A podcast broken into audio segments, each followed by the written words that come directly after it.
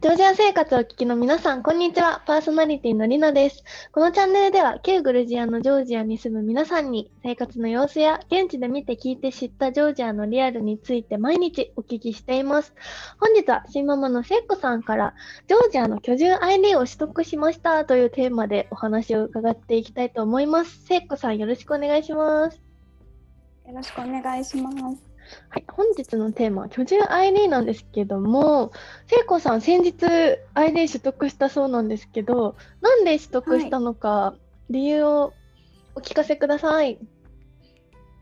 はい、えっと、一番の目的は子どもたちを公立の保育園に入れたいっていうのが目的ででいろいろ調べているうちにその居住 ID を5年か6年更新できると永住権が取れるっていうのが分かってで今はそれに向けて更新するつもりでいます。はい、居住 ID を持っていると公立の学校に行けると。あの前回前々ぐらいの回で、えっ、ー、と、就労ビザのお話も伺ったんですけども、はい、就労ビザと居住 ID 両方持っってる方がいいんですか？あごめんなさい。居住 ID の中に就労、ワークパーミットが含まれてて、はい、いろんなタイプの、はいはい、許可の種類があるっていう感じですね。はい、あそうなんですね。うん、居住 ID の中にワークパーミットも入っている。おお、はい、ちょっといろんな。投資、はい、投資バージョンとか、はい、学生ビザとか、それも居住の中に入っているものだと思います。うーん、そうなんですね。ジョージア、ジョージアなんかビザの、ビザが無縁の国だと勝手に 思ってたので、全然、あの、種類を把握していないんですけども、そうだそうです。居住 ID の中に、えー、以前、聖子さんが、うんと、まだ聞いてないよ、その回っていう方は、バックナンバーの方に、えー、就労ビザのお話が載っていますので、そちらもぜひお聞きください。というわけで、居住 ID を持っていると、公立の幼稚園、保育園にお子さんが行けるというメリットがあります。はい。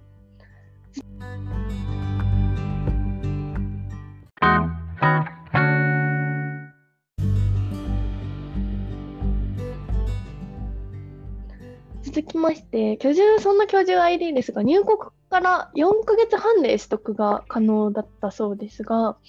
それは結構簡単でしたか？大変でした？私の中では結構時間かかったなっていうあの印象があったんですけど他の国で居住許可取ろうとした人の話を聞くと、はい、私の場合はもうすごいスムーズな方だと思うって言われたので。あそうなんですね。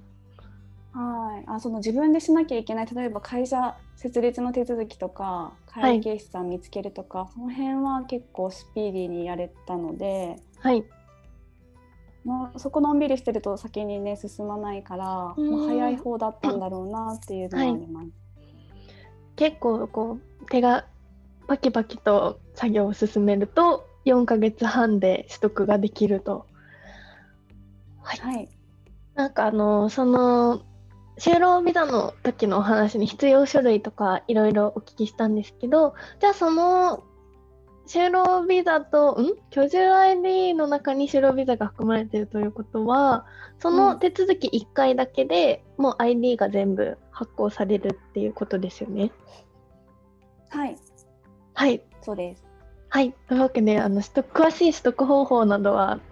えー、バックナンバー前回のやつを聞いてください。皆さんよろしくお願いします。というわけで4ヶ月半、入国から4ヶ月半でもう取得が完了したそうです。のでぜひ、うん、これからお子さんを連れてジョージアに移住しようかなって考えてる方は、公立の保育園、幼稚園に行けるというのはとても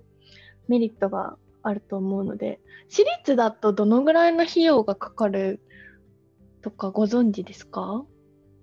と多分園によって違うと思うんですけど、はい、私が一つ調べたとこだと、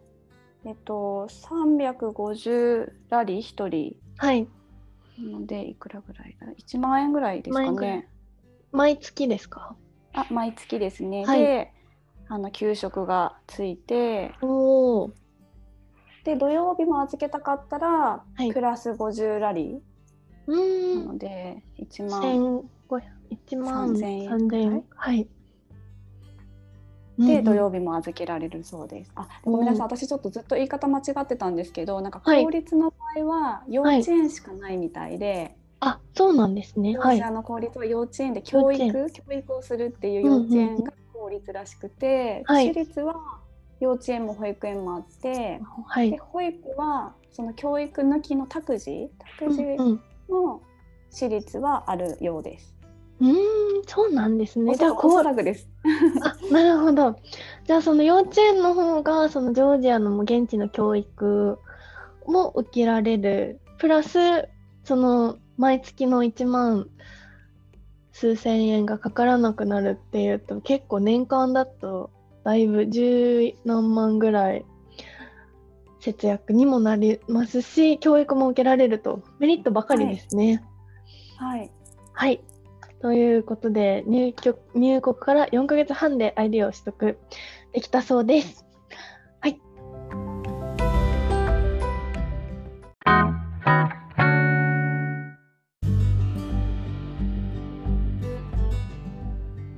はい。続きましての質問ですが、えー今後移住を考えている人も、その居居住 ID は取得した方がいいと思いますか？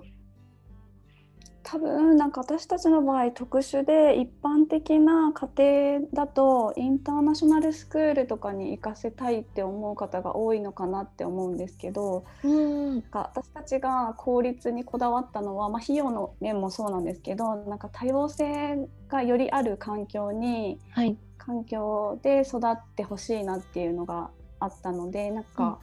インターナショナルスクールって例えば外国人がなんか大使館関係だったりとか、まあ、外国人親とか、まあ、うん富裕層とか結構偏りがありそうなはい。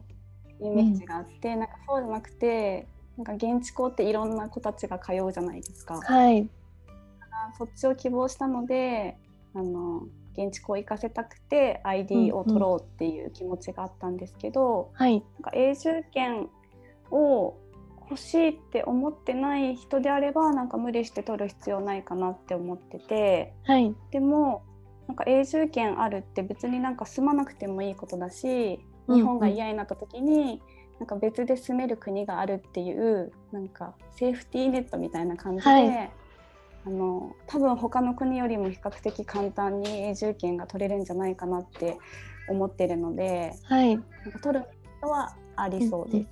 うーん。あくまでもご本人たちの、ね、希望になるんですけど、はい。そうですね。永住権を後々取れるっていうメリットと、まあ、居住 ID があると、特にお子様がいる場合はいろんなメリットがあるそうなので、その状況によってですね、あの、ジョージアだと結構、以前は、今はちょっとコロナで状況がいろいろ変わってますが、こう、もうパスポート1枚で、割と長期間360日滞在できるという国だったので、あんまり選択肢として居住 ID を取るっていう方が少なかったとは思うんですけども、うん。うん。はい、ぜひ皆さんいろんな方法とか選択肢があるので、いろんな選択肢を視野に入れて参考にしてみてください。はい、というわけで本日の回以上となります。居住 ID ジョージアで取得しましたというテーマについて聖子さんからお伺いしました。聖子さんありがとうございます。ありがとうございます。このこちらの番組毎日放送しておりまして、月曜日はグルメ、火曜日は伝統舞踊、水曜日は聖子さんから、木曜日は歴史について、金曜日は現地のジョージア人からのお話を、土曜日はワイン、日曜日は税制や市場、ビジネスのお話を伺っております。YouTube 版では収録の映像とともにリスナーさんからいただいたお便りの回答も行っております。ノートでは出演者の方の SNS 情報や毎週の放送予定を掲載していますので、ぜひ合わせてフォローの方よろしくお願いします。それでは皆様また次回お会いしましょう。ありがとうございました。バイバーイ。